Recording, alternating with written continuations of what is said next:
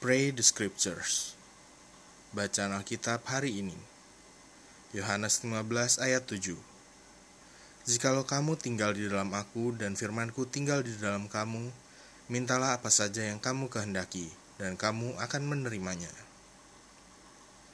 Ayat hafalan 1 Yohanes 5 ayat 14 Dan inilah keberanian percaya kita kepadanya, yaitu bahwa ia mengabulkan doa kita jikalau kita meminta sesuatu padanya menurut kehendaknya.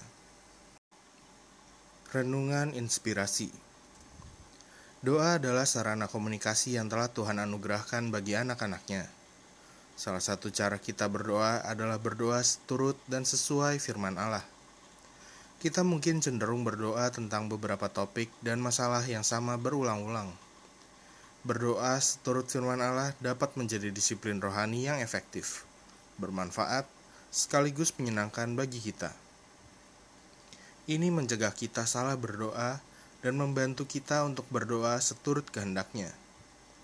Yakobus 4 ayat 3 Memastikan Tuhan mendengar dan menjawab doa-doa kita.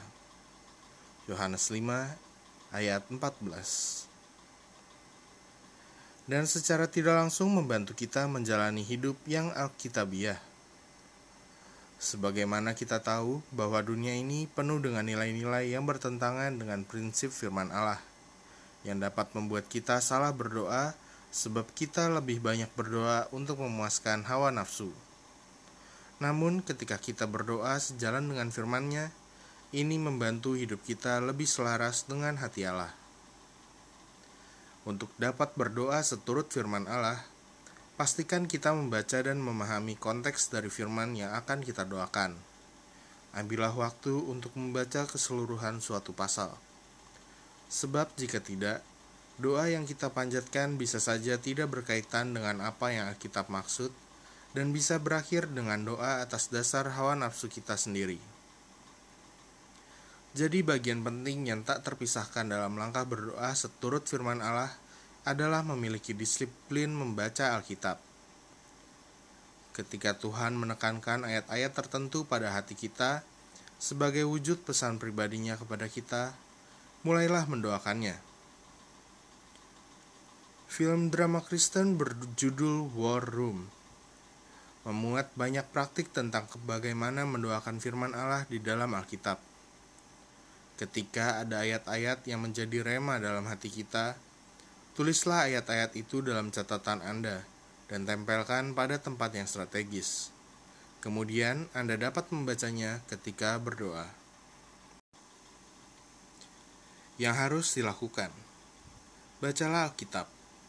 Berdoalah sesuai dengan isi firman-Nya yang berkaitan dengan situasi dan keadaan Anda. Misalnya, doa ucapan syukur yang sesuai dengan Mazmur 9 ayat 1 doa pengakuan dosa yang sesuai dengan Mazmur 32 ayat 5, doa pujian kepada Allah seturut Mazmur 11 ayat 5, atau doa memperkatakan janji Tuhan seperti dalam Yesaya 40 ayat 31, dan masih banyak lainnya. Refleksi diri. Pertama, apakah kita dapat memastikan sudah berdoa sesuai dengan kehendak Allah? Sebenarnya bisa, karena ada beberapa pedoman doa juga di Alkitab, seperti beberapa ayat yang disebutkan pada renungan inspirasi dan bagian yang harus dilakukan. Kedua, bagaimana supaya kita tidak terjebak pada doa yang didasarkan hawa nafsu? Ya, berdoa seturut firman Tuhan, gak semudah kedengerannya memang.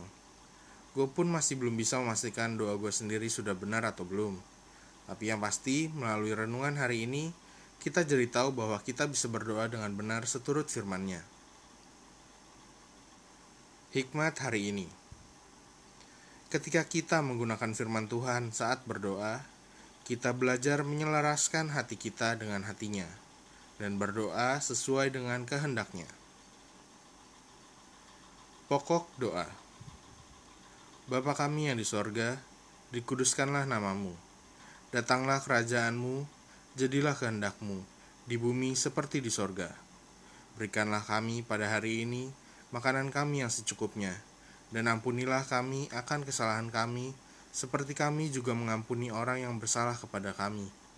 Dan janganlah membawa kami ke dalam pencobaan, tetapi lepaskanlah kami daripada yang jahat.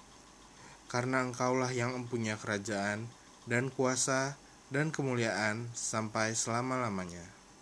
Amin.